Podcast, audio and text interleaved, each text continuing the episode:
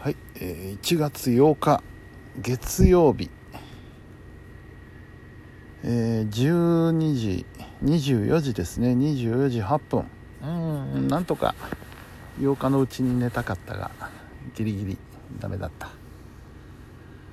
えーとね疲れました。はい。久しぶりに疲れました。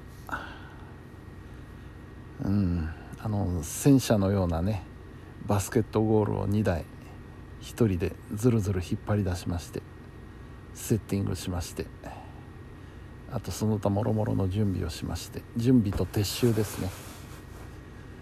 えー若干腰が痛い。今やっとやっと布団に横になってほっとほっとしております。あー。よしよし月曜日を乗り切りましたよ。うん。でまあ9時ぐらい9時半ぐらいかな帰りまして、えー晩ご飯をボソボソと食べまして。でそこから、えー明日のね生放送の準備をまあちょっとでもちょあの進めとこうと思って半分ぐらいできたかな。あと半分は明日お昼のうちに頑張らないといけないんですけど、うん、まあ何を喋るか内容的なものは固まりましたので。あとはそれをまとめるだけの作業なのでね。まあまあ大丈夫かなと思います、うん、あー眠い。眠いので寝てしまおうかと思ったんですがまだ2分しか経過してないんですよ。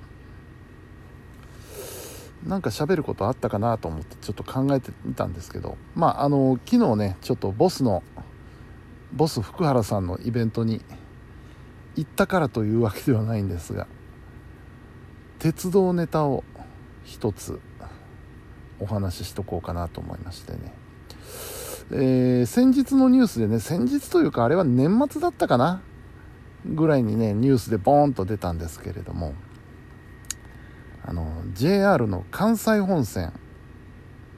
まず関西本線っていうのはどこからどこを走ってるかと言いますと、えースタートは名古屋なんですよね。名古屋から、えー三重県の山の中をずっと走って亀山に来ましてで亀山からさらにずっと西の方へ走っていくと、えー鴨へ出るわけですね。あの関西人奈良県民の方にはおなじみの鴨、まあ、鴨自体は京都なんですけど鴨へ出ましてで鴨からビヤーと大和路線ですね別名。あのうちのすぐ裏を走ってますけども大和路線でずーっと行って天王寺を越え新今宮を越えて、えー JR 難波これが関西本線なんですよ。かなり長い距離を走ってるんですよね。で、えーただ非常に複雑でですねあのー途中の鴨から亀山の間まあ要するに三重県内ですね。京都三重県内。鴨から亀山の間はですね、えー非電化と言いまして、えー鉄道に電気が通ってないんですね。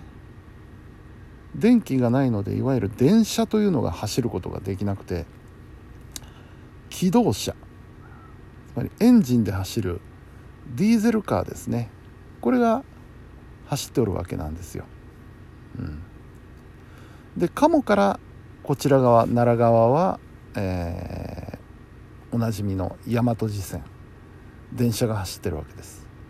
で名古屋の方あっちの方は亀山から東名古屋までは、えー電車が走ってて、えー結構通勤路線としてね、えー、にぎわってるらしいんですよ。ところがその電気の通ってないいわゆる非電化の区間である亀山から鴨までこれがねお客さんが少なくて非常に苦しいらしいんですよね。で一時 JR 西日本の方からもちょっとこれはもう廃線やめにしてしまった方がいいんじゃないだろうかっていうような話が出たとか出ないとかっていうことで非常にピンチなんですこの路線がね。で、えー、この路線を活性化させるためにですねまあ実験社会実験としてですね名古屋から奈良までを直通する列車をちょっと試しに走らせてみようじゃないかっていう。これも決まったらしいんですね。奈良から名古屋までのまあ名古屋から奈良までどっちでもいいですけど、えー、列車をちょっと走らせてみようと。いうことになったそうです、うん、さあどうなりますことやらっていう話ですよね。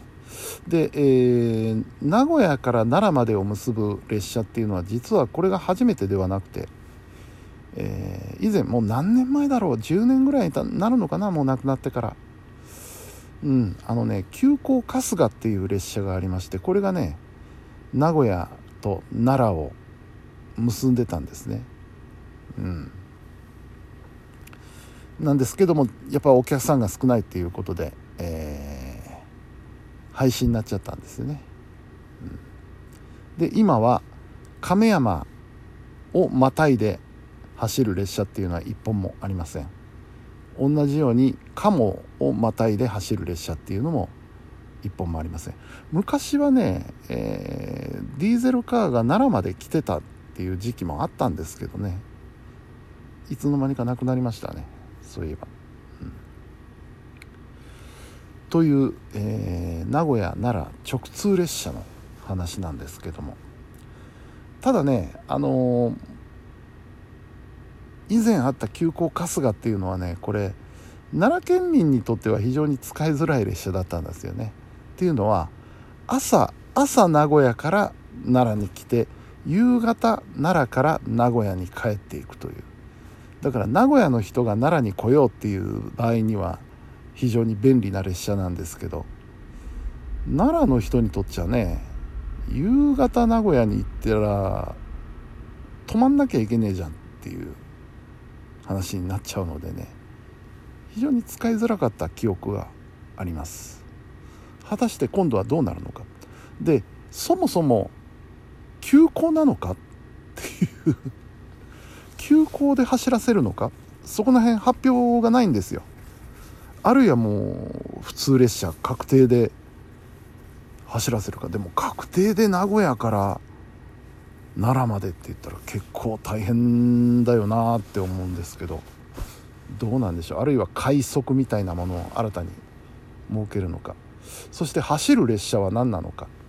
以前はねあの急行春日の時は JR 東海のディーゼルカーが奈良まで来てたっていう非常に珍しい光景が見られたんですけど今回その走らせてみましょうかっていう企画に JR 東海が参加してないらしいんですよね。JR 西日本がやってみようっていうことだそうなのでもしかしたらこれ使う列車は西日本の列車になるのかとなると何を持ってくる？まさかとは思うけど今今関西本線を走ってるキハ120が名古屋から奈良まで行くのかってう。ーんそれはどうだろう。できたとして乗りたいと思うかそれ。あるいは西日本の機動車といえばえー、山陰本線を走ってる特急列車ですね。キハ何番だったかちょっと忘れましたけどあれを持ってくるという手もないことはないと思うんですけどさあどうすんでしょうねっていう ところなんですよね。でね関西本線あのいわゆる鴨亀山間の非電化区間というところなんですけどあの路線はね僕個人的に非常に好きでねうん。あの景色がいいんですよすごく。あのディーゼルカーがノロノロ走りますんでねゆっくり景色が見れる。あの笠木川だったかな？木津川だったか笠木川だ木津川じゃないよな。笠木川だったかな？っていうねなんかちょっと大きめの川の渓流じゃないですけど川沿いの風景がね見れたりあるいはもうあの上野山地の山の中をこう突っ切っていく様子だとかね。あの田んぼの中をまっすぐ走っていく様子とかね。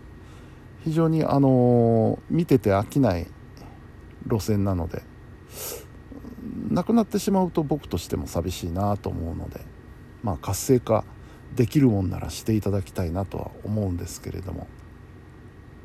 うん。まあどうなるのかなって話ですね、うん、楽しみでもありますし。あのやるんだったらあの奈良の人にも使いやすいようなダイヤを組んでほしいなと。思うわけです、はい、あともし特急型の機動車を持ってくるんであれば奈良なんて言わずにあの JR ナンバーまで走らせてやればいいのにって。思ったりしたんですけどねふと。あれ入れないのかな？いや入れないことはないな。103系が入ってたぐらいだから。ディーゼルどうなんだろう？あの JR ナンバーの地下のホームにディーゼルカーは入っていけるんだろうか。まあダメなら天王寺でもいいじゃん。うん。そこまで走らせたら面白いことになるのになと思うんですけど。まあそんなことをボソボソ思ってる今日この頃でございます。はいお時間になりました。本日も皆さんお疲れ様でした。それではおやすみなさい。